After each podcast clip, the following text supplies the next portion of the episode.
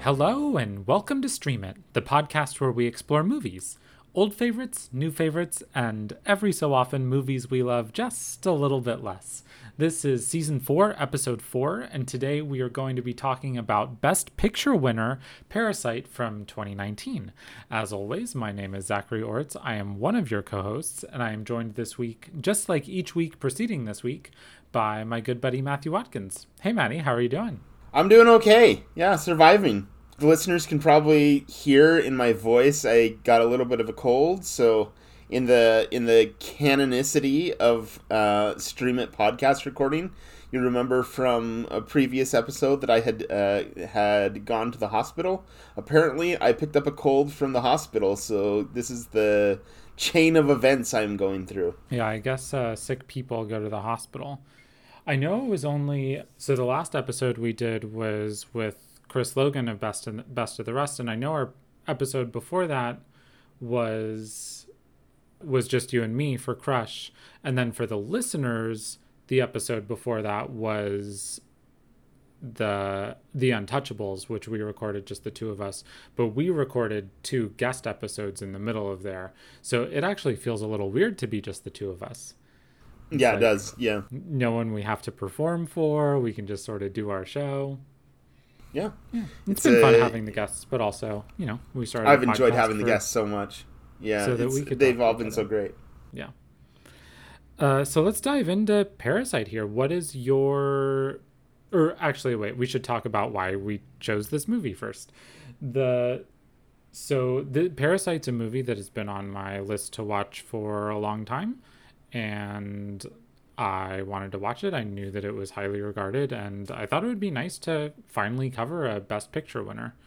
For sure. And for me, I thought this one was really useful as well because so much of the content that's on Hulu is very it's not very diverse and so mm-hmm. we wanted to get some things that are so uh, having one of the options available that isn't just a, a very uh, white person centric film off of Hulu was a really important choice for us because of that. Yeah. So what the I had if it wasn't clear from the intro, this was not a movie that I had previously seen. I knew very little about this movie. Um, I knew that it was Korean and I knew that I would have to watch subtitles or have to read subtitles. And then I knew one other piece of information that honestly I wish I hadn't known, so I'm not going to say it here.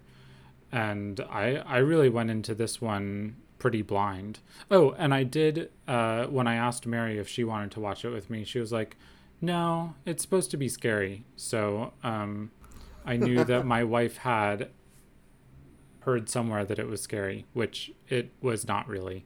So I don't I don't yeah. know where she where she picked that up from. Not a scary film at all. Um, no. in in my experience. What what's your your history with this one? You've seen this one before.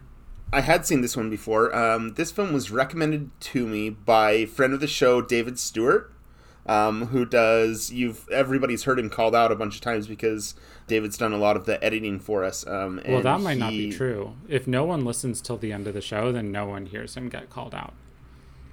Um, wait, what? If no one listens to the end of the show, if everyone only listens to the beginning, then no one's heard oh. him get called out yet. so it's good to mention him at the top. Yeah.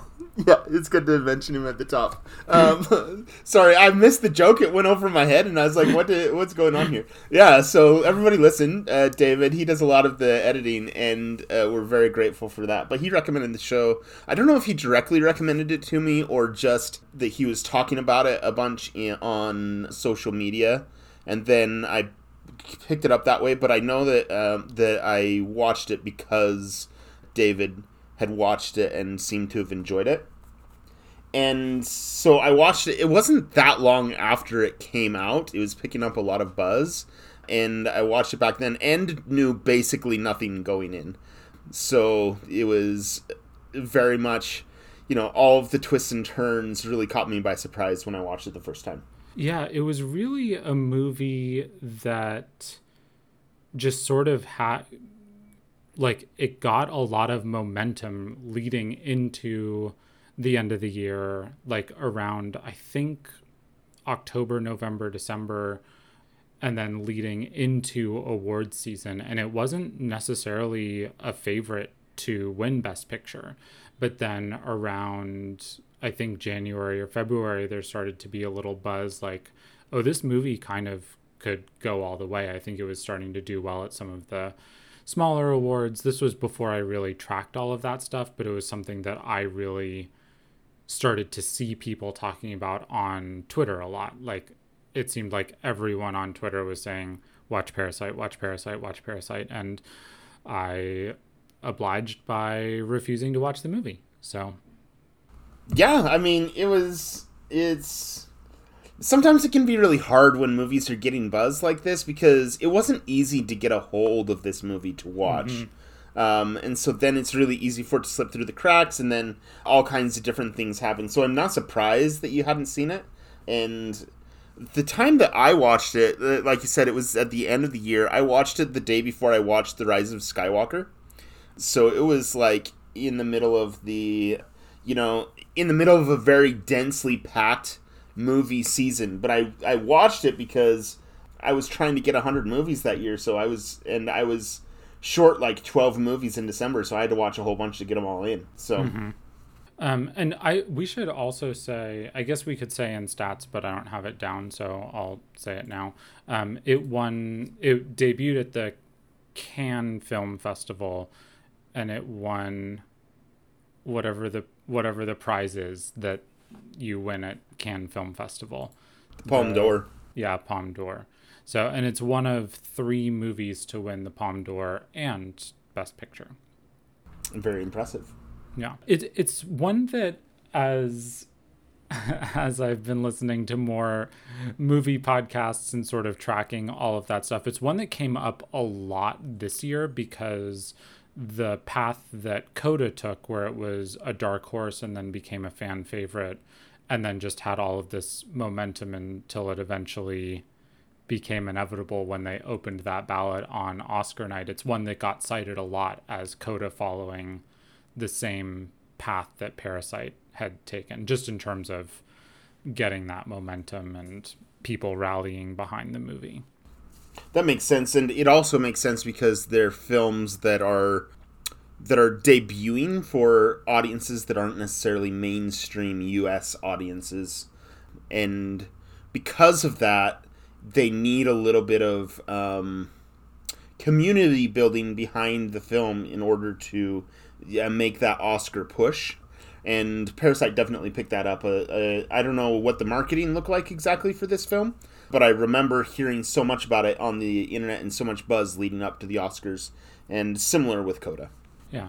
So let's talk a little bit about 2019 and we don't have we just did the lighthouse the lighthouse episode just came out maybe well i guess it was like two months ago for listeners now but we talked pretty in depth about 2019 and what a dumpster fire it was then so we don't have to go too deep on that. But there was some stuff that we had pulled that was South Korea specific. And then I also did want to mention like, we in the United States don't tend to think about South Korea as much, or at least like if you go on the 2019 Wikipedia page, it's really dominated by North Korea. And there's because there was a lot of stress surrounding North Korea at this time. So th- this was the time period in February of 2019 was when Donald Trump and Kim Jong Un had their summit in can't remember where their where that neutral location was. And North Korea and is in Singapore I believe. In Singapore. We and talked about it on the uh, Crazy Rich Asians episode. That's right that's right. And North Korea it's not something that's explicitly mentioned a lot in this movie, but I think it is clear that there is South Korea is aware that they're neighboring North Korea.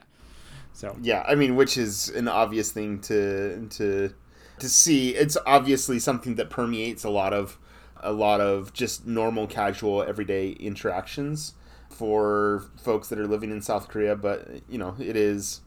It, otherwise, it doesn't have a lot of direct consequence to this film. Yeah, and then we had kind of both pulled the same things from South from South Korea over here. But why why don't you go through it what you had here, Maddie? Uh, in April 11th, 2019, the parliament in South Korea ordered abortion to be decriminalized, and that went into effect in 2021. So it took them two years to figure out what those laws would look like and all of those things. And I found this one to be, for, for one, really impactful to me as a watcher now in 2022 with all the things happening in the US. But additionally, I found the way this film deals with gender roles in particular to be really interesting then there's a lot of nuance to it and so i think these kinds of ideas and understanding that context is particularly important to understand the way the film is addressing the gender roles within it mm-hmm. and then in september of 2019 the korean parliament moved to ratify the ILO conventions regarding the regarding unions and labor. And I don't want to go too deep on how this relates to the movie because I don't want to be too spoilery, but I think it will be obvious once once people view it. Yes, and I think it'll also be obvious to anyone that's familiar with with the director's work from before Parasite. Mm. Uh, you see some common threads there. Yeah.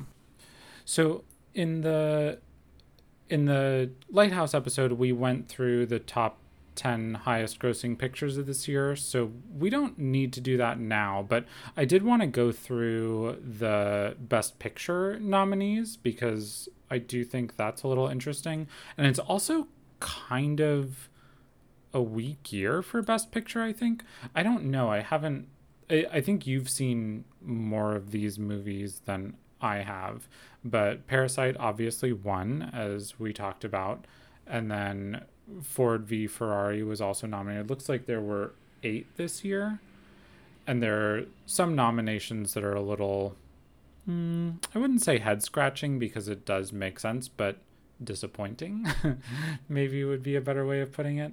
The Irishman was also nominated this year. Did did you ever watch The Irishman, Maddie? Yes, I have seen that one. Yeah. Um, I saw it. I would not have given it Best Picture. So yep. yeah, I I agree. I I liked it fine. I would not have nominated it here. Jojo Rabbit, which is one that has been on my list to watch for a while. Obviously, Taika Waititi is someone who I am immensely fond of, and just. Uh, mm-hmm. Jojo Rabbit was a contender for me. Uh, it was one of the one of the ones I picked out uh, that I would have been glad if it had won off of this mm-hmm. list uh, your do you know how many films you have on Flickchart for this year? On 2019? No, I yeah. don't know. You have 95. 95. Our yeah. next Best Picture nominee is number 95 on that list, and that is Joker. Yeah. yeah. Not a not a film I'm a fan of. People can chat with me. We don't need to get into it too much here, but yeah, I don't know. Not one that I love. I'm not surprised it's on the list though. Yeah and then uh, Little Women, a movie that you and I both adore. Yes. Marriage Story, a movie that you have seen and have been trying to make me watch for, well, I guess since 2019. Yes, and uh, folks, at some point, if Zach ends up watching a Marriage Story, just uh, just everyone know that there's a specific reason why I'm telling him to watch it, and so you know I don't want to spoil what it is. Anyway, continuing on. 1917, uh, a movie that has been on my list, and it's currently on Fubo, Fubo for streaming. But I'm like, I think I should watch this movie without commercial breaks. So yeah. I have you. Did you watch it? No, I haven't seen it, but it's on yeah. my list. It's uh, Roger Deakins' film, and he's uh, one of my favorite uh, cinematographers of all time. So, um, yeah, I just need to get around to it. Yeah, and then finally, Once Upon a Time in Hollywood. Yeah, also one that I haven't tried, and I don't think I will ever get around to. I was just gonna add the the one film for me that uh, that this won't be a surprise, but the one film for me that I felt like really should have been on this list that wasn't was The Farewell. Um, and for me, it's a toss up which of The Farewell or Parasite should have won the Best Picture because they're they're both uh, very incredibly shot, beautifully acted, wonderful, wonderfully written films. But the fact that The Farewell isn't even on the list, I think, uh, is just frustrating to me. Yeah, I the I wanted to play a little game here. I don't know how well you are gonna do at this game. You might know already, but I pulled your top five films from 2019 from your Flickchart. I was curious how Oh, you would do at guessing what those films are. What your number one film you did just name, which is The Farewell. Yeah, The Farewell. Do you know any of your other top five?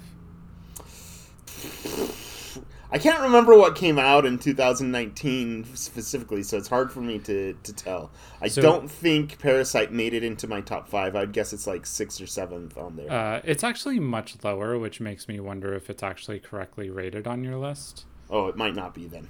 Yeah. Um, number five was nominated for Best Picture. Uh, was it Little Women? It was, yeah. Yeah. Okay. And then number, I'm trying to think of a good hint to give you for number three. Number three has a was directed by a director who is very near and dear to your heart, who you have spent a lot of time defending. Knives Out. Yes, Knives Out at Yeah. number three. Okay. And- excellent. And then Because that's both- Rian Johnson, and I'm so excited for. Uh, we've got a Rian Johnson film coming up later this season, but continue. Oh, we do? I don't think I yeah, Looper. Looper is a Rian Johnson film. Oh, I didn't know. So- well, now I'm stoked yeah. for that. Yeah, and then exciting. your number two film, hmm, what would be a good? It's a film that both number two and number four are both films that are based on a true story. Uh, that didn't narrow it down for That me very that much. doesn't help. That doesn't help you. no, no. I will tell you because I don't know them well enough to uh, come up with good hints. But number two is When They See Us, and number four. Okay, yeah, the the Ava DuVernay uh, miniseries, which was delightful. I, I forgot that came out that year, but uh, delightful is not the right word. It's very traumatic, but it's a wonderful thing that everybody should go see. And then number four is The Assistant. Ah, the first film that I watched from that year.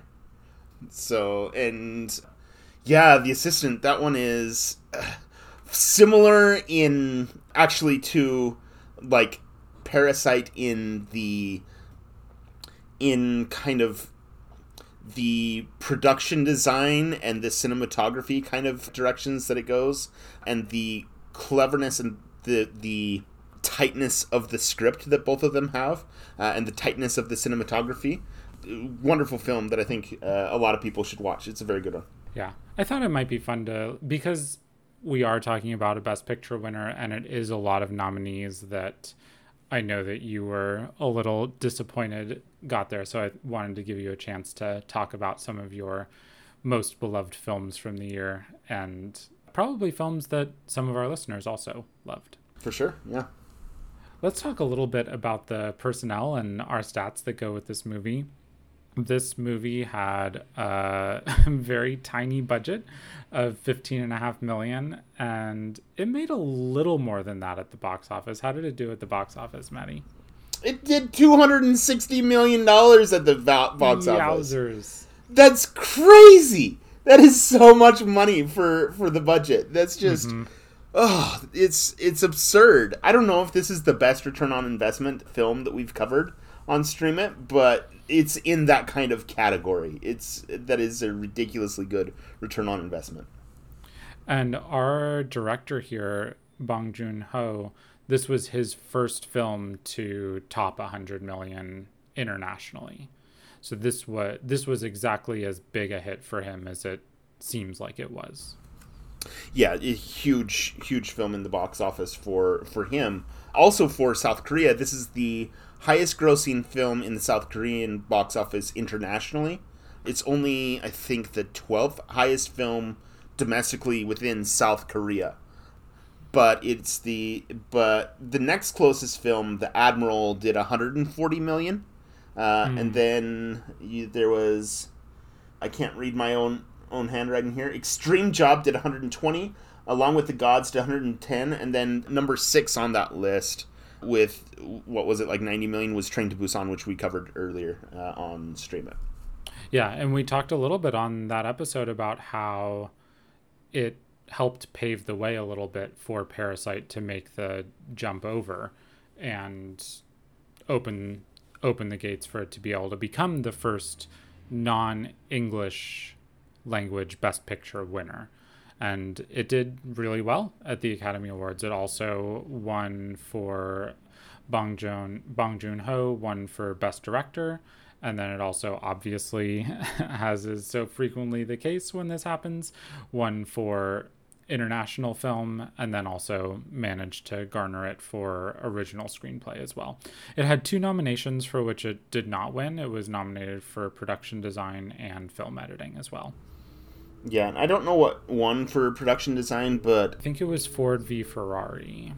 Yeah, it's you know I don't want to cast any shade on the folks over at Ford versus Ferrari uh, and the work that they did because uh, from what I could tell from the trailers, it looks like very good production Ooh, design. I'm I am um, lying. Ford v Ferrari won for film editing, and Once Upon oh, gotcha. a Time in Hollywood won for production design.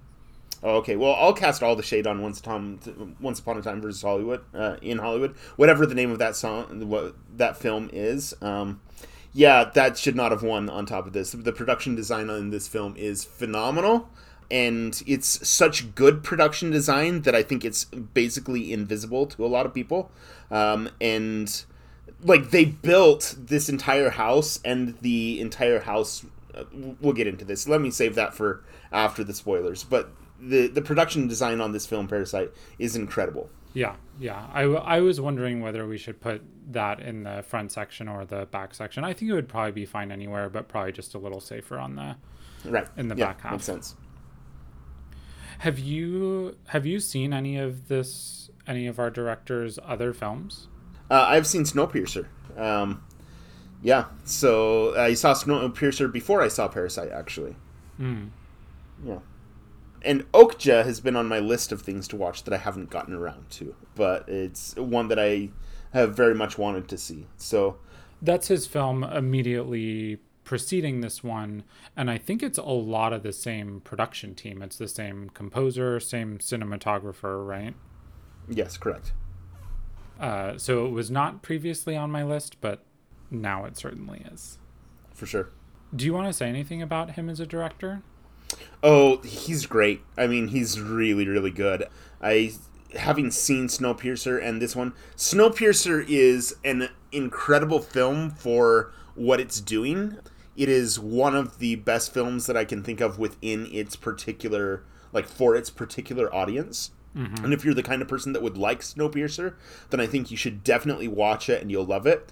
With that said, it has a very narrow audience. Um, you need to be okay with like some pretty graphic violence, including uh, mentions of uh, infant cannibalism. So you know, it's not it's not an easy film for most audiences to watch but it is a very good film and you know if you're if you're going to be okay with watching those kinds of things i highly recommend snowpiercer yeah i i'm not uh, obviously, I haven't seen any of his other movies, but when I was reading up on him a little bit, I guess he has the nickname Bongtail, which is it's an elision of his family name and also the word detail because he's known as a director who is just always so prepared and one of those people who you could pause the movie at any point in the frame and everything that's on there is intentional and everything has been meticulously planned out and meticulously thought out. And we'll talk about some of the painstaking detail that went into especially the production design once we get into the into the back sure. half of the show. But it shows up. Uh, one thing we can mention here is that so he storyboarded the entire film in extensive detailed storyboards and you can buy a, a graphic novel version of the storyboards oh, wow. of this film and that that's just to be clear, that's not actually typical for someone to go to that much painstaking effort to storyboard essentially every frame of the film beforehand. And the the film matches those storyboards, and the only places where it doesn't is things where it seems like they came up with better ways to do it on the day that they were filming. Yeah, that makes sense. Looks like they filmed for about a hundred and I think a little over 120 days. So that's pretty long shoot. Yeah, yeah, definitely felt long for this, especially for the type of movie it is. And oh, I lost my train of thought for a second.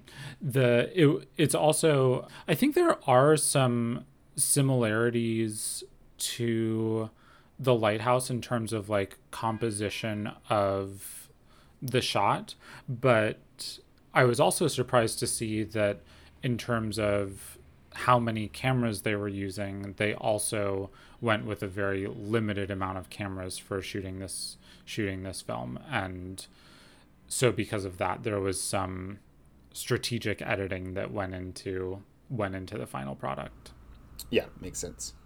Um, and that's probably a you know part of it I think is uh, Bong Joon Ho has this he likes to be able to see what's on the camera and not have everything, not have so much shot by second unit directors, so things that he's not going to see until he sees the dailies. Mm. Um, mm-hmm. So I think he wants to be able to see as they're filming it exactly what's happening. So that's a limiting factor in how many cameras you're going to have because he can't be looking at you know 30 different cameras all the time and then 30 is an exaggeration. It usually, if you're wanting a lot of coverage, you'll have like four or five or you know six cameras, something like that. Yeah, coverage. That's um, the word. That's the word I was looking for. Also, right. if you know what shots you want, you know what shots you want. Yeah, so you don't need you don't need so many cameras. You you you you have your one camera. Maybe you'll have a camera for coverage just for certain kinds of scenes. Um, mm-hmm.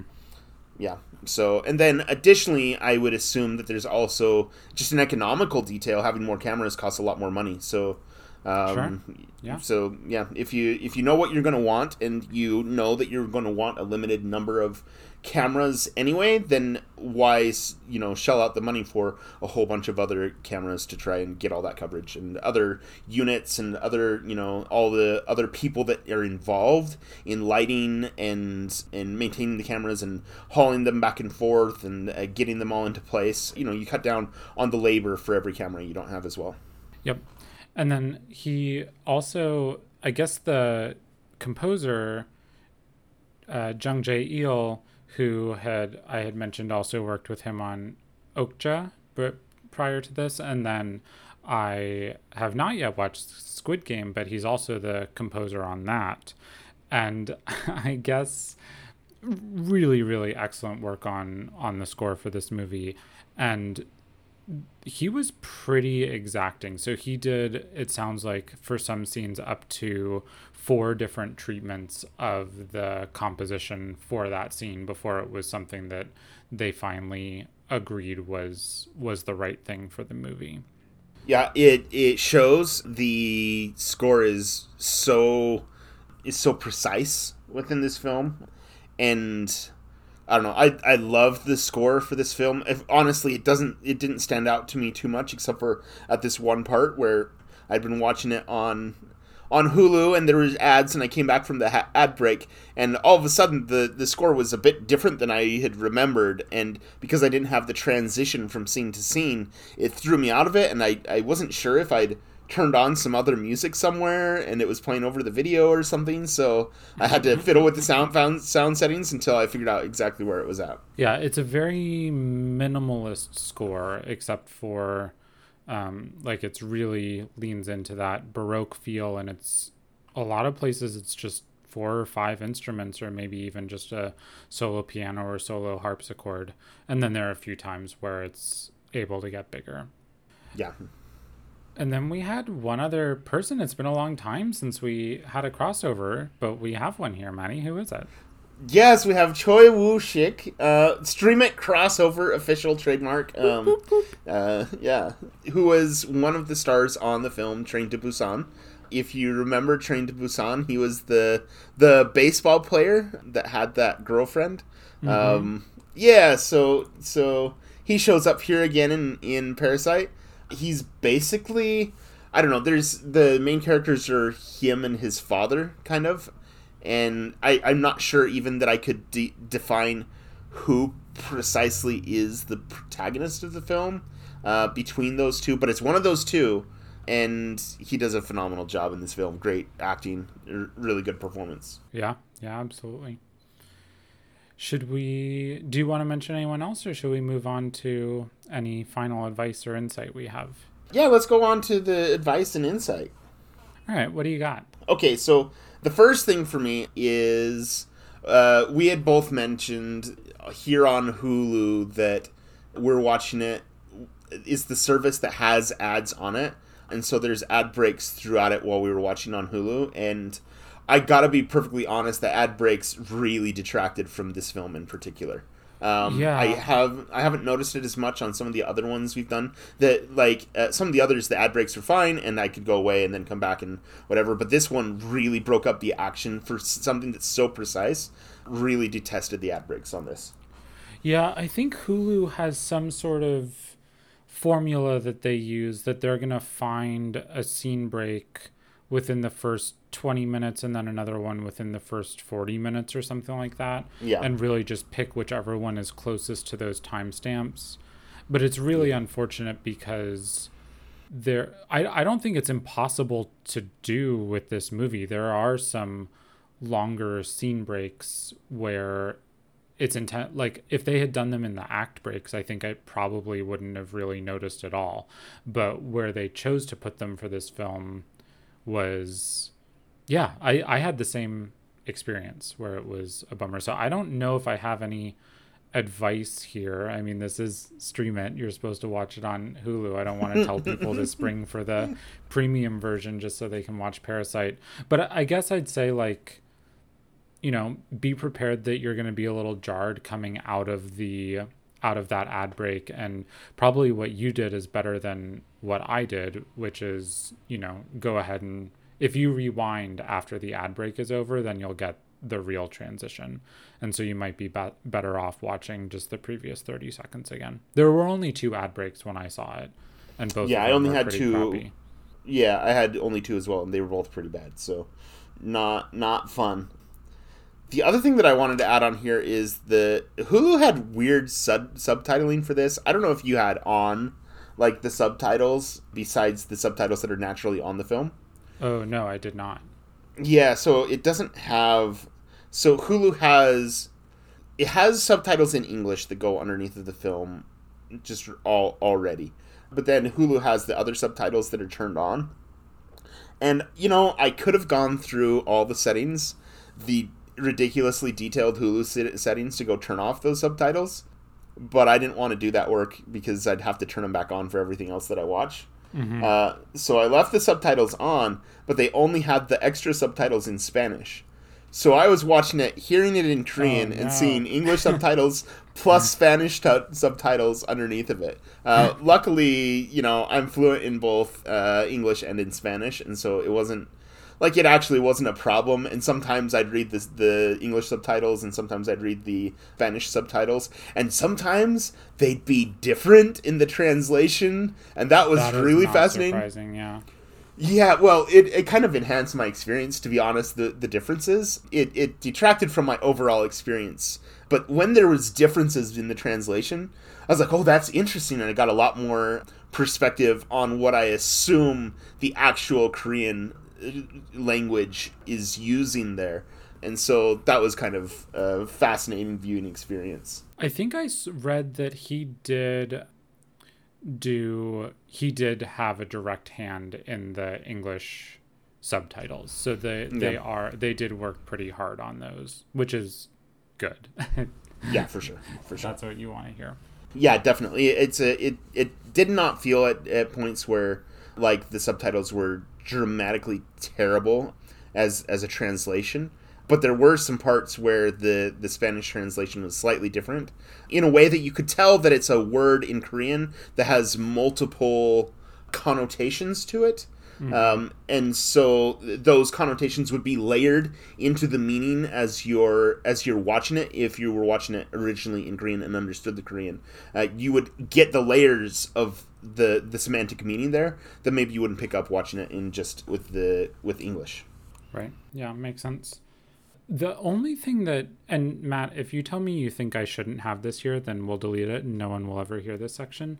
But the only other thing that I kind of wish I had known is this movie is labeled as a dark comedy. And I think I probably missed some of the intentional humor because I just wasn't quite in that mindset for the movie and th- and I was able to pick up on it more when I was rewatching scenes after I had done a little bit of research. But it's a tough thing where I think you really want to know as little about the plot as possible going in here, but I do wish I had known that. I don't know what's your sense about that. Should we cut this? Um no, I think that's actually good. It's because it's I don't know. I don't it's weird because comedy doesn't really it's not that it's not comedic. It is funny. But I wouldn't ever categorize it as a comedy. Like if I was looking for this film at a movie store, like a blockbuster, a thing that used to exist, the dark comedy section is not where I would go to at all. And like there is it is dark at some points, but it, I don't I wouldn't even really describe it as that kind of film either. I would just describe this as as you know, a uh just as a drama. I would just categorize it as a drama, to be honest. So my guess is that there are. Once I saw this and when I was thinking about it, is that there's some cultural differences here. That there's some things that would strike people as funny in South Korea that just went completely over my head. So that's why I thought it was something useful to mention here. And yeah, possibly. I'm not, I'm not sure. I don't know. If I ruined your viewing of the movie, uh, I don't know, tweet at Matt or something and blame him for not telling me to cut this. Yeah, it's a. I don't know. The, it, the film is definitely funny, and it uses a lot of satire and caricature. In, but I wouldn't define it that way, if if yeah. that makes sense. Yeah. Yeah. Okay. Well, with that awkward back and forth, behind us, let's take a break and we'll be back with spoilers.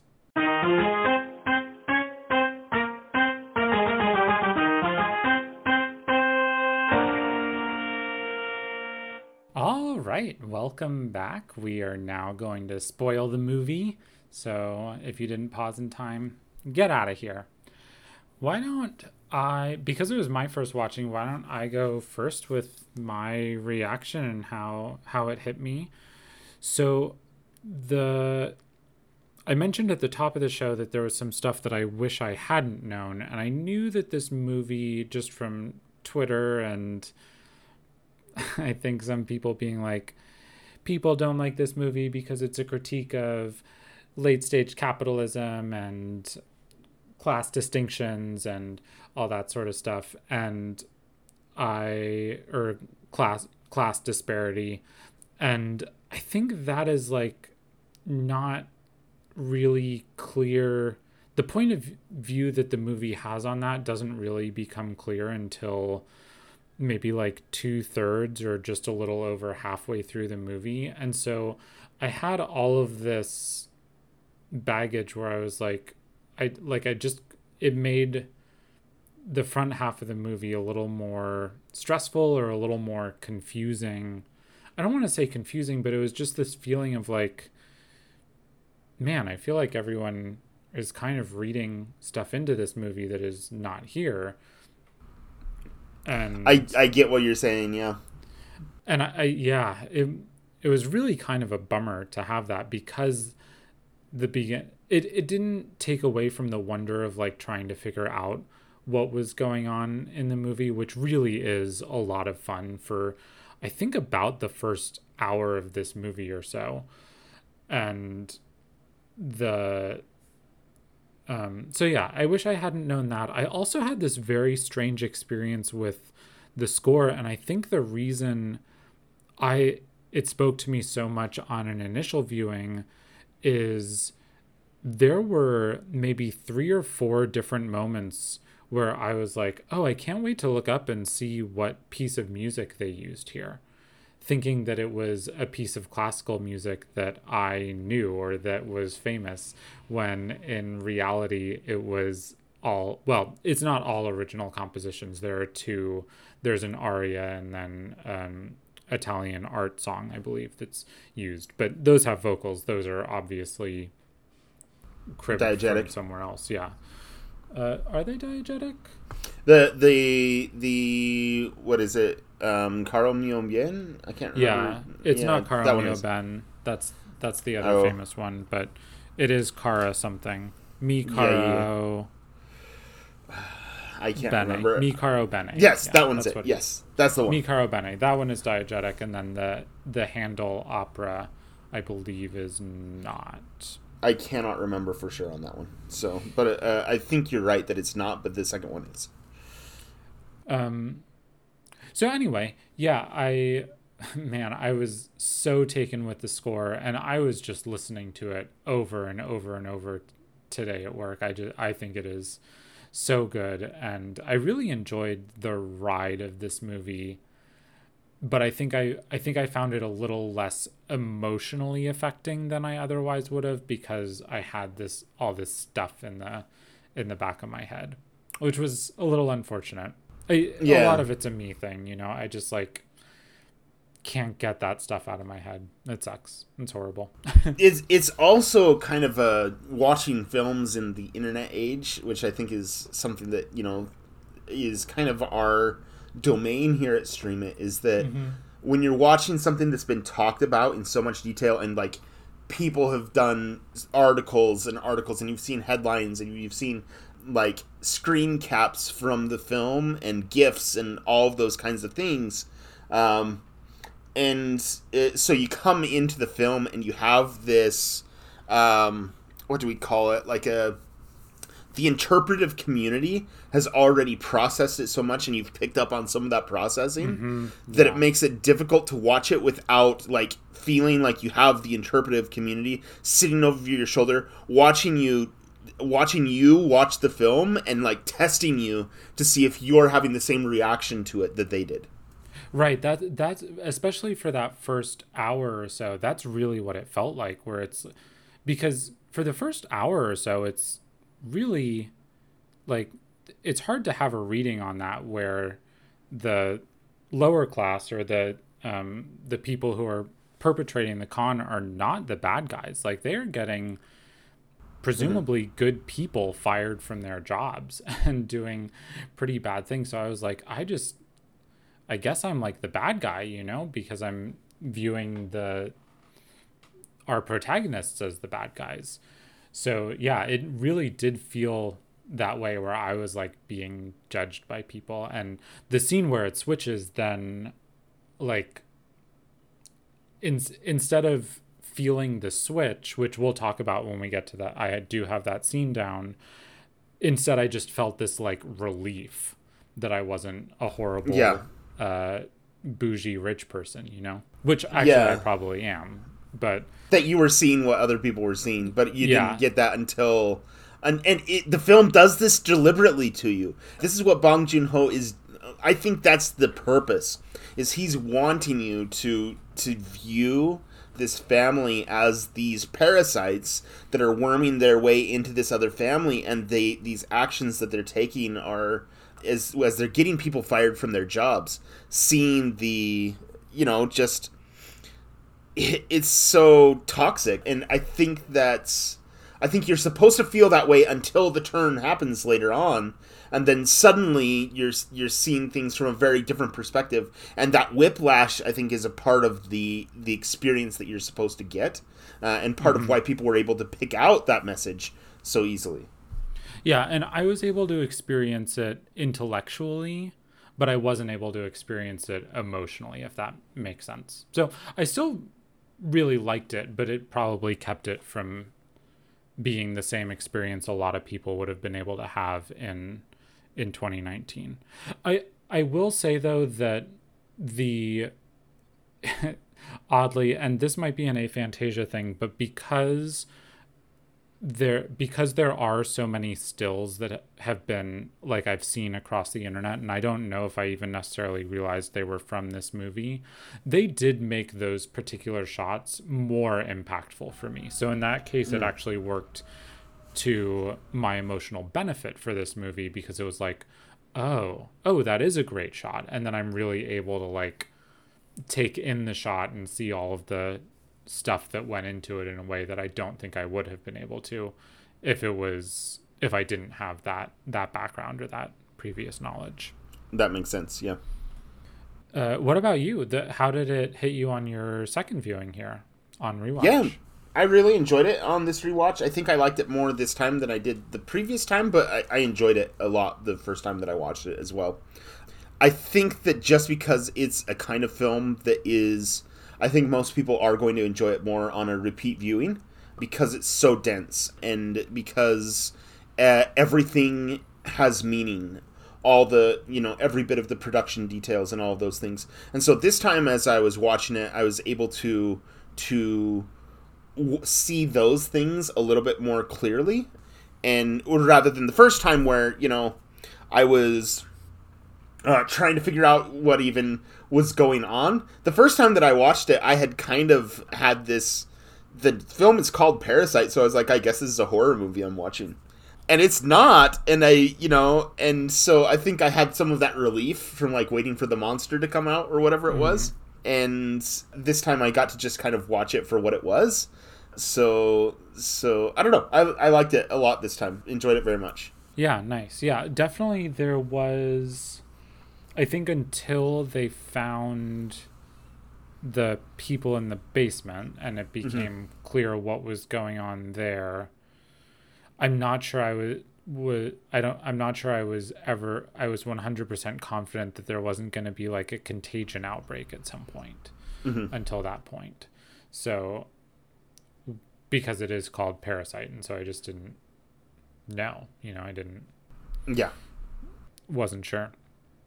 Do you want to say anything else about initial reaction here, or should we talk about some specific scenes? No, we can go into the specific scenes. Okay. The first scene that I had is the I called it in our show notes a belt of trust, and that's what the track on the album is called. And the it's the scene so it happens right after right after the daughter convinces the mom to to have the husband of the family meet with our with protagonist Park. dad with Mr. Park, yeah. Yeah, Mr. Park and Mr. Kim are going to meet to hire him as a driver. Mr. Park and Mr. Kim, yes, thank you. Mm-hmm. And the so and Mrs. Park says, "Oh no, I think it's much better to hire people based on reference. I think this is how a better way to do it." And she says, a belt of trust. And mm-hmm. then mm-hmm. it starts this seven and a half minute sequence of the final con that they pull to get their mom installed as the housekeeper. And I think the piece of music behind this while this is all going on is just absolutely unbelievable and helps every like there is a weird the piece of music that underscores this is really really incredible. And there's a th- this is what i was talking about bef- before the break about how there's comedy here that i didn't pick up on on my initial viewing. And i think all of this high stylization that happens it happens throughout the movie in various places but also happens a lot in this scene. I think that stuff that is you're supposed to be able to take as funny rather than as something that the movie is taking seriously. So you have the shots of her, them like very dramatically getting the peach fuzz off of the peach with the razor, and then them flick like walking by the housekeeper and flicking it at her, and it's very dramatic. And the music is soar or not soaring, but it's crescendoing, and it's just this very dramatic thing and you have you also have the funny moment of him taking the selfie of her at the at the hospital and he's smiling for the selfie. And I loved this little scene at in the middle here where they're coaching the dad on how to act, Uh-huh. coaching Mr. Kim on how to talk to I love that scene too. Mrs. Park about it, and it's like, no, Dad, your your emotions are way up here, and you need to bring them down to here. Yeah. And Uh, you know what it made me think of? Is it made me think of the Birdcage? Um, Yeah. With the with Robin Williams, you know, the the eclectic celebration of dance, but keep it inside. Mhm. And then finally culminating in this absolutely ridiculous hot sauce packet that they show them drizzling on the pizza and then if you have time you know if you're able to it'll be really great if you can get it on the napkin. And this shot of him just like raising the napkin and giving giving mrs kim a look of sorry i don't know i don't know what to tell you. It's it's horrible. He pulls it out so slowly, and yeah, it's great. and yeah so i really love this scene this is probably when the movie this is when the movie like finally clicked in for me when i think i find not not in the sense that i like wasn't enjoying it before this point but i don't know that i had a good sense of where the movie was going until this point Yeah, I think I can't remember my first viewing well enough to know if that's how I felt as well, but I think that's sort of accurate. I love that they're, you know, taking out this housekeeper with peach fuzz. And then there's a scene later on where they're like having the fight, and uh, Yeah. Jessica goes in and grabs the peaches and is like attacking and her with the peaches. Doesn't matter, yeah and I don't know, it's just I found that to be quite hilarious, and just the way that Mr. Kim is like trying to talk about it, but also he's like, I don't, I didn't want to say anything. I don't want to be a snitch, you know, but you know, I'm thinking about public health and safety and all of that kind of stuff. I don't know. I, I found this part really enjoyable. I thought the performances were very good, just all the way around. And yeah, I enjoyed that a lot. Yeah, I would have sworn this is this is the piece of music that has like the one static note and then a bunch of descending notes on the melody, and I would have sworn it was a Bach piece. I it, I tried googling to see if there was a specific Bach piece that it was inspired by, and it looks like no one else has had this particular thought. So, or if they have, they haven't written it down in the internet in a place where I could Google it in English. So, uh, I was a little surprised by that, but it has the do do do do do do do do do do do do do do do do. I I loved it. I I'm gonna put a link to this specific track in the show notes because I listened to it so many times today. I do want to ask you. This is one of my bugaboos in movies, and I just happened to notice it, or maybe I'm bringing it up for the first time on Stream It for this one. Do you or anyone that you know of have your texts set to auto delete? Your text Um, messages in your phone. No, I don't think so. No. Yeah, but everybody in movies do.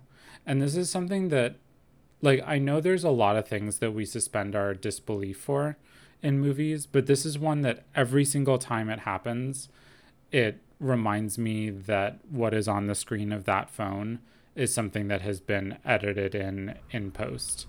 And Yeah. I know they're making a decision not to have previous text messages because they don't want us paying attention to other things that are on that phone Yeah. but it is something that always takes me out of the movie and it happens in this scene there's uh, it's when he texts the texts his daughter to say that he'll be home in three minutes and those are the only text messages that show up on the screen and it always Yeah. bugs me Yeah, it's always takes me out a little bit, but I don't. I usually don't think about it too much. But when something doesn't do that, and they have like some texts that are above it, and obviously those texts are crafted and they're a performance just as much as the other ones are, but it gives this verisimilitude of like a conversation that's already been happening um, previously.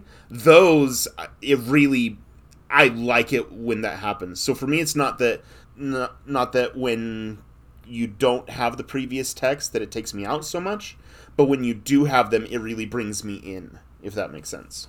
yeah yeah yeah, yeah. absolutely so this scene sort of ends our first act of the movie i think and it's when the at the end of this scene the con is complete. I think this probably would have been a good place to place one of your ad breaks. yeah, is after this scene. Mm-hmm. What were you gonna say? Oh well, um, back on the subject of the text messages, I watched Mm. something just today that had really excellent use of text messaging. So it was the new Marvel TV show, Ms. Marvel. So I don't want to you know spoil things Ooh, about it, nice. but it does have excellent use of text messaging in it. So anyway, Ugh, man, I am I am hyped for that. We just uh, placed when when we're recording this episode for all of our listeners. yep, Do you have anything else you want to say about this scene? uh, that's it.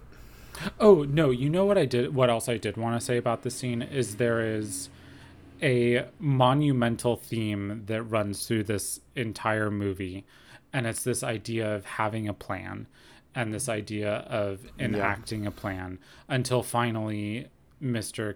Kim says yeah, th- really the best plan is to not have a plan because then nothing can go wrong. And that idea is I think that has a lot of various I think that affects the way you view the end of this movie, which we can mm-hmm. talk about at cleanup. But at this point, you get to see the high point of the idea of having a plan. You get to see the plan enacted from the beginning of the first con all the way through the fourth con here, where they plan everything out meticulously and down to the dialogue that goes exactly as they rehearsed it, to being able to put the hot sauce on the napkin. And yeah, so I, I wanted to call that out. Yeah, and it's this perfectly executed heist uh, up until this point. Yeah. and you know uh, the the this first act really is basically a heist movie, and y- y- I thought about that as well when he he talks about having a plan later on, and and then it gets called out that same language at the end of the film. The other thing that I thought was particularly interesting, and this one is I have to attribute this to there's a guy on YouTube by the name of Thomas Flight who does these cinematography breakdowns of different things and he did a breakdown particularly of this film and he talked about this theme of crossing the line that hmm. Mr. Park says earlier. And then if you take this scene that we're talking about right here and you look at the cinematography, it establishes clear lines on the film between the Parks and the Kims at each part of the film, and they don't cross those lines between each other. Whenever you have them on scene, there will be a line in between them dividing them from each other. And it isn't until later that they start to cross those lines later on in the film. And then in the promotional stuff for the film, you also they promoted it with a lot of lines either dividing the family or across the character's eyes. Uh, and so that's where a lot of this is coming from. And if you pay close attention to that, you'll be able to notice these lines. And so uh, I included in the show notes here a link to that video, and you can go look at his his breakdown of those things. And he shows you with the pictures, the images, so you can see those lines broken down. Yeah, why don't we use that to segue into our next scene because it's actually something that is explicitly called out here. So this is our uh, sex scene for the movie. So Yeah. our uh, our littlest littlest park is camping in the backyard and because the Kims got got caught out here they're having to hide under the table and be witness to a nice little sex scene between the between the parks and in so this is the moment this is the moment when everything i believe is supposed to come into view because you find you see him talk about how Mr. Kim has a smell and how he just can't get that smell like and that's when it really becomes clear it became clear to me the idea of the class distinction here. And it's like it doesn't matter what you do. It doesn't matter what you make me think of you. You cannot cross out of being a bottom dweller. You cannot cross out of being someone who's below us. And that's something that they intentionally did with this film. They use the different layers of the house that they're the Kim's residence is below the ground and where the old housekeeper's husband lives is below the ground. And then as you ascend further in the house, you get to move up. But this idea that, like, when you come from down there, you don't get to cross. You don't get, like, your smell will never come off of you. This, this smell of boiled rags. And this idea of crossing the line, he calls it out explicitly here. He says, mm-hmm. What I like about Mr. Kim is he, whenever I'm afraid he's going to cross the line, he doesn't cross the line. And that's good. I like that. But his smell, his smell does cross the line. His smell makes it from the back of the car or makes it from the front of the car to the back of the car. Yeah. And I don't like that. Yeah, yeah. And it's, uh, and and all these moments where Mr. Kim will respond, he kind of like smells at himself and he lifts up his shirt at this moment mm-hmm. in the mm-hmm. film yeah. and kind of smells his shirt a little bit. And this stuck in my mind so clearly at at that moment where the the water comes down and they have they have to pick out like used clothes and all of those things. How strong that how, how strong that smell would have likely been afterwards. It's a fascinating thing to use as a literary device or a, a, cinematic device when you're watching something and it has to be all visual and you can't smell what the characters mm-hmm. are smelling. But it comes across so well in the performances and in the cinematography that it makes a lot of sense. The other thing that i find fascinating about this scene is they they have this you know they have this little sex scene and he says to her like uh, do you have those panties from the from the por- the cheap panties from earlier, and then she says, "Oh, buy me drugs," uh, mm-hmm. which is so weird. But y- you see that the these rich people, for them, it's like a fetish or like cosplay to act like these poor people and and so th- they see this kind of performance and they use that performance as as their fetish and it's really it's funny, but also really illuminates the the boundaries between them, and it's disturbing at the same time. Yeah, was was this the scene? Was this the same scene that you were thinking of when it switches when you have that realization? Yeah, well, I think also and I'm thinking right before this is when the door opens and they see there's the the door downstairs, right? Um, and yes, so yeah. so for me that was a really important part as well because i realized like there is is this secret that is underneath of this house that these rich people didn't see that they weren't aware of and there's there's like this is the the actions that they have taken um, have caused this family to like live in hiding underneath of their in underneath of their building. So for me, it's that scene and then this one as well that kind of really flipped for me what it was that I was uh, supposed to be getting out of the film. Got it. Yeah, I did not. I think I was too engrossed in the surprise and the mystery of what was going on under the house too. Because yeah. at that point, I still was like, "Is there going to be something supernatural here?" To to really pick up on on yeah. any of that yeah, it makes sense. I, I think that I had figured out by I don't know, I can't remember for sure, but uh, by the end of this scene, pandemic ago.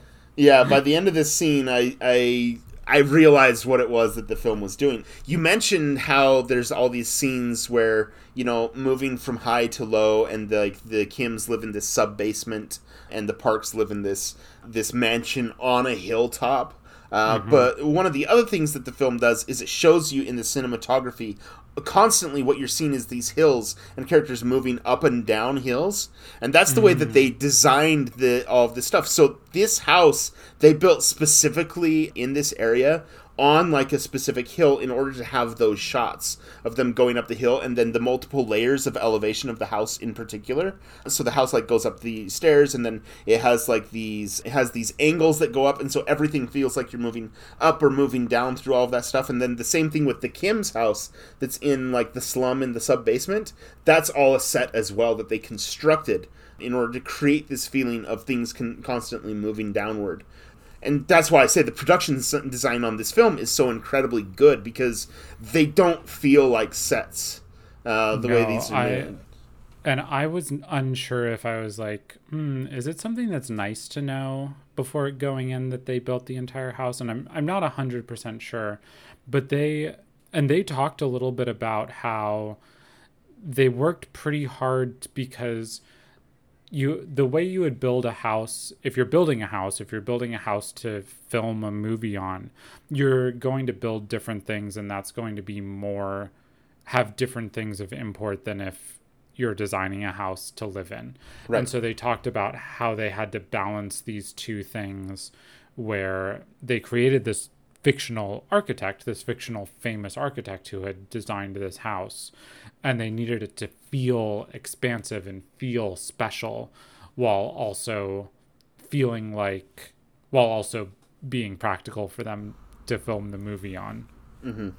And the other thing that i couldn't believe they took into account here was they they worked really hard before they built the house to know which way the sun was going and where the Yeah. sun was going to be coming in because they wanted to use as much natural lighting as possible. And it's really important to the film. Like they talk about how nice the yard is and how sunny it is out there and how much they they have the big windows so you can see out there and the sun comes in and they can look out and see their their son camping and I I never would have thought about it. It would have been like, well, I hope we built the built the house in the right way so that the sun doesn't mess us up.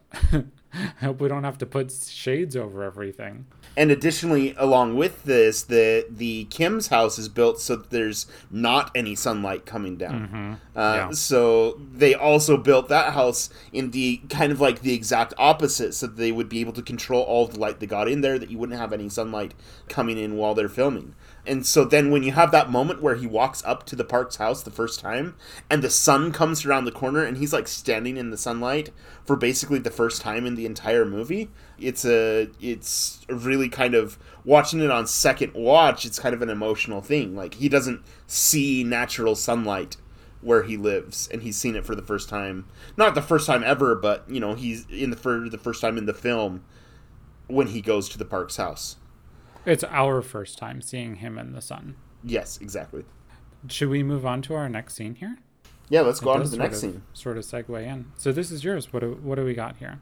Yeah, so the the Kims are there at the house, and the reason why the Parks came back, they were on a camping trip, and they had to come back because there was a storm moving in, and it's you know this big storm, and it starts raining pretty heavily, and so the Kims are stuck in the house, and then they have to get out and escape. The father and then Jessica and Kevin have to escape and make it back to their house while this storm is going on we see the storm happening and this tent that's in the backyard it's raining on the tent but the son Da-song he's just sleeping in the tent you know and having a good time out there as this rain is going. Um, and the water's kind of coming down and you can see it on the windows a little bit but the house is mostly isolated from the effects of this storm but then, as the Kims make their way back to their house and they're growing gradually down farther and farther and farther towards where their house is at, you see that there's this huge flood that has come through the neighborhood. Uh, and they're making their way through, and this is sewer water that has come up out of the sewer that is down in the streets. And the Kims make it back to their house, and their entire house is flooded, like up to their shoulders, uh, basically and all of their things are wet everything is all over the place. There's they're in sewer water. And then this moment where jessica goes into the bathroom and the toilet is spewing out black fluid out of the out of it and she sits on the top of it above the water. It is just such an incredible image from this film and it's the one that sticks in my mind the most and so this was for me the scene when I watched it originally that really, really hit me because you see just the the way the parks are protected and isolated from the effects of the of nature on them. They're they're protected from nature, whereas the Kims are completely victimized by eh, by nature and they are victims of whatever natural thing might occur. So the thing that was going on in my mind, I was thinking about climate change and the way that the effects of climate change affect poor people in dramatically different ways from rich people. So I'll turn it back over to you on that scene. Um, yeah, this this scene or this shot that you're mentioning of Jessica on the toilet and the water all around her. This was one of those. I think there were maybe two or three shots, but this was the one that was most impactful where I was like, "Oh, I've seen this shot before and I don't know if I recognized it was from this movie, but yes, this is an amazing shot. This is very impactful and god, I can't imagine composing this shot. The, the, this scene was the reason that they it was one of the practical reasons why they actually had to build their home, why they couldn't yeah. use one because they had to be able to flood it and control that control that flooding. Right, and just the the image of the toilet being like the toilet being above the water and the house where they were living being mm-hmm. below it is yeah. is just very iconic from this film. Yeah, and that the the hot the previous hot sauce had almost this like cartoonish coloring to it and i felt the same way about the sludge coming out of out of the toilet here yeah something that's just has a little bit of heightened to it to I agree. Just push your buttons a little bit. And I was also struck watching this the first time. Like clearly they're walking down like they're trying to get to their home, but it feels like the water is like flushing them out. It feels like it's like yes, no, you are not able to be up here. You ha- go back to where you came from. Go back to where you belong. And there are shot there are shots of the water rushing down and flowing down that really made that impactful for me, even on the first watch. Yeah, and uh, all of that stuff has to be deliberate because there's so many like planned and like very carefully placed shots of toilets in the film uh, mm-hmm. that I think this idea of the Kims being flushed down the toilet, uh, it just it makes sense for what they're going for. Yep. That's all I have for that scene, though. So we can move on unless you wanted to say something else. No, let's go ahead and move on. All right, got the big one here. We got the climax. So this is yours. The climax, yeah. This one, for me, this is the weirdest film in the in the movie, and it's the one that I am the most like, the most the reason why I didn't love this film as much as maybe other people is this scene right here. Um, mm-hmm. And it's the climax of the film. So they decide to have this impromptu birthday party, and they have this like teepee in the backyard, and they invite all these rich people over. This is the day after this massive flood, this massive flood that has displaced thousands of people in their community that are like sleeping in a gym and they are essentially refugees. And these rich people the next day are able to just turn around and have this impromptu birthday party. They come and you know all these rich people. They're like, "Hey, don't bring any presents," and they all bring presents anyway. Um, mm-hmm. And they come and set up the this uh, all these tables in the backyard, and then you have somebody that comes and sings the the Italian song, and they've got like. Did, did they have like a piano out there as they're going? I can't remember for sure. I don't know if they so, had a piano, but they had at least some string instruments. Yes, that's what it was. They have some string yeah. instruments out there as it's going, and this huge party that they're d- doing, and then the the really strange part here is they dress up as American mm-hmm. Indians. They put on headdresses, and then they have this plan to ambush the birthday party. Uh, and at this moment, the guy in the basement is able to get free, comes upstairs, grabs a knife, comes out to the birthday party, and starts stabbing some people. Jessica gets stabbed, and she's lying on the ground, bleeding out. The dad is over her, trying to save her life. And then you have this amazing moment where Mr. Park says, Give us the keys. You need to take us out of here. Or I can't remember exactly what he says. But he wants them to drive out of there and leave Jessica there to die. Um, mm-hmm. And at this moment, the, the Mr. Kim picks up the knife, goes over to Mr. Park, and then stabs him to death. And the whole party descends into chaos. and this is where the the movie hits its climax. Uh, Mr. Kim is able to escape and hide in the basement from there, but it's a very wild scene, and there's so much going on on this one. But there's some things about it that I really love, and some that uh, just I don't know don't hit me quite the right way. But I'm curious what your thoughts are about it. Um, yeah, I'm guessing we have pretty similar experiences here. The stylization I like a lot here. I was a little unsure at first about having Mr. Kim break and kill him, but I actually think I like that a lot. I think it sort of shows the futility of trying to climb and also like they we've got mutual they're parasiting off of each other here and so i don't yeah. i don't think letting like it's obvious how the kims are parasiting off of the parks but the parks like don't know how to do anything there's several yep.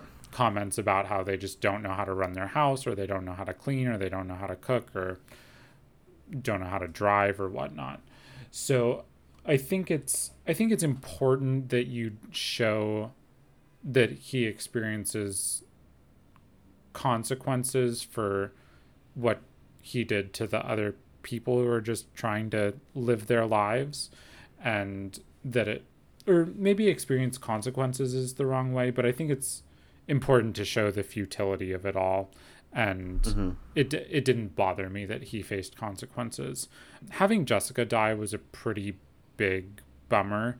Um, yeah.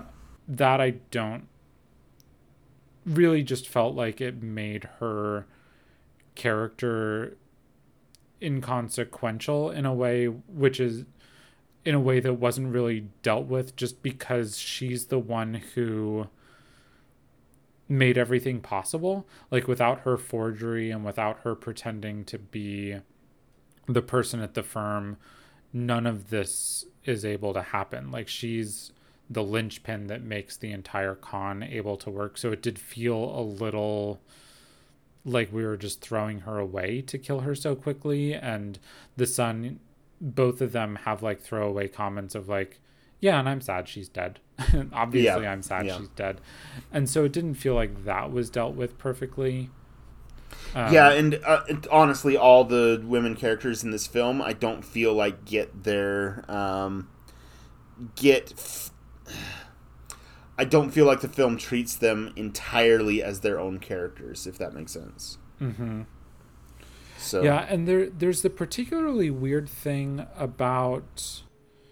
This isn't related to the scene, but in the initial scene, it like before he's even gone to be a tutor or anything, her old tutor says that the mom is a little slow or a little simple. And I didn't I don't know what I was expecting based on that comment. I don't know if there's like a cultural difference here or a translation thing, but she didn't act the way I would have expected based on that comment. It seemed like she was pretty adept at running the house and was pretty astute. Like, wasn't any more or less incapable than Mr. Kim and had the same yeah blind spots as him. Yeah, I agree. They're they're both very gullible people, and it's not like she's particularly more gullible than he is. Yeah, yeah, exactly. I did like the violence here, though. I don't, I'm guessing it was a little rough for you because you have a harder time with you're a little more squeamish than I than I am. But I, I thought it was a nice way to cap off the movie and just sort of added to the the heightened nature of everything. I, I would actually agree with that. I think I think that worked really well, and particularly the thing that for me is this image that from the violence is when they stab when they stab with him the in the side with the sausage skewer yeah. and then the dog is chewing the sausages off the skewer later on. Yeah. And that shot is just oh it was so good because it just reveals the way that you know even the dogs in this uh, in this family are treated as more as human beings than the people that they are the the poor people that they are considering under them. Yo, those dogs are Garbo Town. Th- this is one of my when I stopped to think about it, I was like, how did those dogs not notice people creeping out from the basement every night? If someone creeped into our apartment, my dog would go ballistic. Same. And you expect me to believe there are three dogs that just like don't care? Yeah, I don't know. They're particularly, I don't know. They're just, I guess they're just rich people dogs. They don't, they, they are. I guess so. so. I don't know. So yeah, the, uh, and then I think that the way that the film treats, I don't know. I, I'm really torn over how the way the film addresses the American Indians with the headdresses and the teepees, and mm-hmm. there's this mm-hmm. theme yeah. going through. And I've seen some I've seen some like articles and things like that as I was looking around where people are like, "Oh, this is a metaphor for you know the mistreatment of American Indian people and things like that." Uh, but then when I looked at interviews, the director Bong Joon Ho was just like, "Oh yeah, uh, we use that because American Indians are an old thing that doesn't exist anymore, and we thought it was ironic that you'd have kids." Dressing up like something that's old and ancient and doesn't exist. And that immediately for me was like, well, no, like I know a lot of Indian people. I grew up right next to a Paiute uh, reservation, and this isn't a thing like that is. Uh, American Indian tribes are still a real thing. They're, you know, they are living breathing people that have cultures that are still like dynamic and the the way the film kind of dim- dismisses it as an a fossil or something that just is extinct i th- i found that one of the most problematic things for me in the film. Yeah he may have meant the offensive stereotype of native americans the offensive stereotype of them as indians is gone which that's probably a more generous reading of it but even then that's not really true. Um, right. as you said native americans indigenous people are real live human beings and the i mean for goodness sakes the cleveland guardians used to have a name that that this is a major league baseball team that recently changed their name and recently got rid of an offensive logo so uh, exactly. and hadn't yeah. hadn't yet done this when this movie came out. So I yes, I I also found this troubling. It's not something that I was going to be like super up in arms about because I assume I don't know. I'm I'm willing to give the benefit of the doubt that if there was just a little more education or a little more understanding, it wouldn't have happened in this way. And you know, if you don't live in the United States, I guess maybe you don't know exactly how stuff is over here, but yeah, I I also and even it, if you do, to be perfectly honest, but um, well, sure, yes, fair yeah, enough. Yeah, but I do I do understand that perspective that it's you know these are there's a little bit of leeway for a director coming from South Korea that may, might not be fully updated on American politics surrounding indigenous people but it is something that takes that takes me out of the film in a significant oh, way. Oh, definitely. Yeah. So and I think there are ways there are readings of this that actually that actually do work and I think there's things about it that work, but there's things about it that definitely don't. So For sure. Um, I don't have anything else to say about this scene. We can move into cleanup here. Sounds good. Uh, I only have one thing for cleanup. Ooh, I wonder if it's the same thing. Probably should is. Should I go or should you go? You go. You go. Okay, we should talk about the end of this movie because it is I think it's a very cool end of the movie. And I'm talking specifically about this idea that he is the son is going like sees his dad giving the signal that he's there through Morse code and he's able to decode this Morse code. And so he makes a decision that he's going to become rich. And at this point in the movie, I was like, what is going on here? Are we really going to end this movie with a pull yourself up by the bootstraps so we can have a happy ending? And that is what happens, except then it goes back and there's a the movie ends with a frame of him in there i think in their old home right Not only in their own home, but it replicates the first shot of the film. Oh, does it? Yeah. Um, and I'm, I guess, I guess I didn't look it up, but I'm nearly certain that this is supposed to indicate that that whole idea of him buying the house was a fantasy, was a dream that did not, is not going to come to fruition. Was Yeah, I mean, reading of it as well. That's definitely my reading of it, and I think it also is very indicative of the message of the film that Mm-hmm. that the solution to this kind of thing is not to have poor people like climb up that ladder and become the rich people and then still be leeching off of other poor people. It's to dismantle the structure that separates the people into these two into these two groups. Was that yours? Did I take yours? No, I have a very different Okay. one. Yeah. What's yours? Okay, so one of the other things that was really weird about this film is the relationship between Kevin and the Park's daughter. Oh yeah. hmm That's really weird. It was I don't know, that was really strange. So I went through to do some research on this.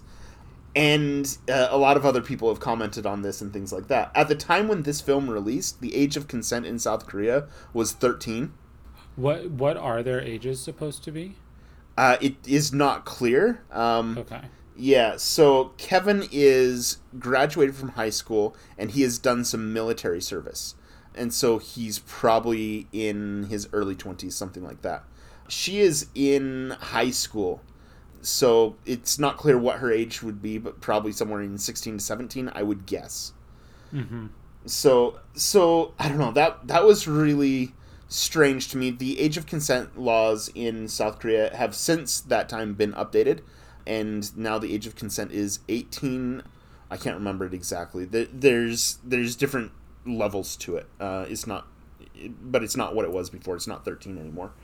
So that was kind of strange, and there was a lot of discussion about this relationship and the way that it would be seen in South Korea and all of those things.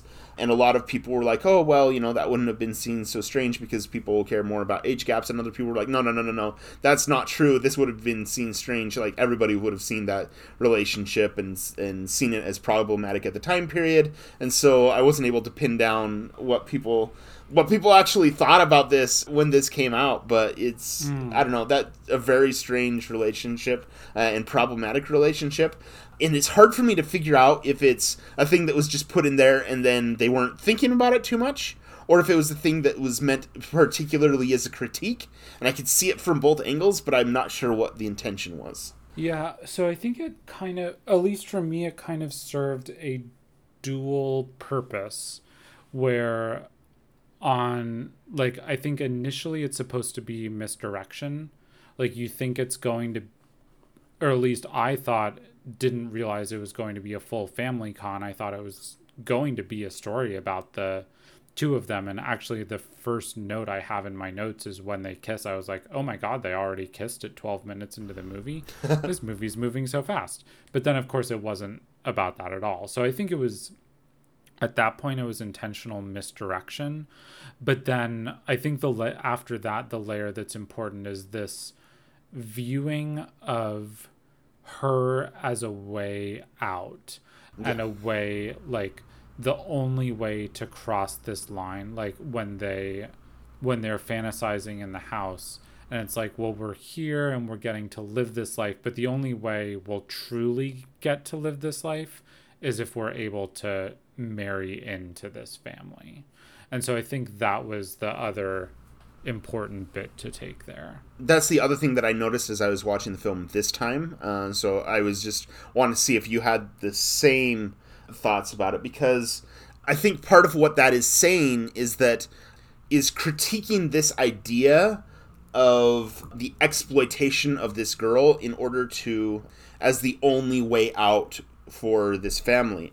And that the all of these relationships are built on exploitation and even the daughter in this family is being eh, exploited by the parents and by the Kim family, both of them. And so all of their relationships are parasitic relationships, no matter what angle you look at them from, because it, as long as you have these separations of class, you aren't aren't able to form real relationships because your relationship is totally dependent on where you stand in relation to that line. Uh, yes. I I am on board with you for this one. I only have one other bit of cleanup, and it is is this is the rock is the rock just a MacGuffin? Like I don't fully it felt like it was supposed to be deeper than it ended up being. It felt like it was set there to be Chekhov's gun. Yeah. And then it came back at some point like he almost hit the the public urinator over the head with it. But then instead it ended up just well being used to brain him. Yeah. So he gets hit in the head with the rock later, and then they take the rock and they. I don't know. Oh, I guess they put it into the stream. They put it into Yes. the pond. Yeah, like I, I don't know. I, I Yeah, think I- there's something with the rock, but I can't figure it out. The yeah, there must be. I I forgot about that scene of them putting it into the pond. So there must be some intentionality here. And there's also the sequences where he's like holding on to it, but then the rock is holding on to him. Um, but yes, okay. So you weren't, you didn't get it either. I'm, I'm sure. I couldn't figure it out. Yeah. I'm sure someone's written about it. Um, Not only that, looked it up or The Rock is centered in the promotional materials, like the original poster. If you that has it on the film, th- that Rock is in the center of it. oh, so- interesting. I think it must be meaningful, but I couldn't figure out what the Rock meant. So Yeah. If someone knows what's up, give us a shout. For sure. Let, let us know. Uh, do you have anything else you want to say, or should we wrap this bad boy up? let's move on to clean it, or let's move, let's wrap it up. Yeah, wrap it up. That's what we're doing. All right. So thanks so much for joining us this week. Next week, we are going to go back to 2008 and cover Slumdog Millionaire. If you want to send us any feedback, you can find me on Twitter at Zvazda, Z V A Z D A, and you can find Matt at. O R A M W O R A Y M W. And if you want to send us something longer than 240 characters, you can shoot us an email at podcaststreamit at gmail.com. And we'd love to hear from you. Um, we're now about halfway, I guess we're exactly halfway through season four. We haven't decided what platform we're going to do for season five yet. And if you've been a long time listener, you know that we've been messing with and sort of changing our structure for the show, just fine tuning it, taking the stuff that doesn't feel quite right to try and make it as as good as possible. So if you have any feedback on that stuff you'd love to hear, stuff that really drives you crazy or you're just like, "Oh, I wish they would get through these sections quicker." Let us know. We would we would love to hear from you. And of course, as always, a, double shout out to our good friend David Stewart, aka Esturial, who has been beta listener of the podcast and also spends tireless hours editing us. If you have not heard Matt coughing through this episode, if you've only heard him coughing a little bit, then that is all due to the hard work of David Stewart. So thanks so much, David. We really appreciate it. And uh, we are going to switch up the end of the show a little bit. I, we've liked how it's been flowing with only one closing question. So, and this week we have Matt brought the closing question. So, what do you got, Matt? Yeah, so if you were part of the Kim family and you were trying to infiltrate this rich family, what kind of job would you use to try to con your way in? Hmm. That is a good question. What kind of job? Well, I think it would have to be a job that I'm not like super good at, but probably could train myself up to. So I think something like an in home chef is probably Mm. something that like I'm not really the best cook in the world, but I think I probably could fake it enough. I mean, certainly not for Korean style cooking, but there would obviously be any number of things for any job. So I think I think that's probably probably my most film appropriate job to Some, something you wiggle could my way in. you could look up on YouTube how to do it and then uh, convince some rich people that you know what you're doing when you really don't. Yeah, Yeah, yeah, yeah, yeah. exactly. For me, I'd probably I'd probably be a dog trainer. uh, for those dogs Oh. because yeah That's good. Yeah. those those dogs i don't know they have they have very particular needs and i feel like you could easily con your way into that fam- family as being you know the person that's training and taking care of the dogs and you know uh, tricking the them into being like oh i think your dogs have trauma and i'm going to need to work with them psychologically to unpack that so all of those kinds of things That is that is an excellent answer. so yeah Well, I guess we will leave it with the dog training and we'll talk to y'all next week. bye Bye.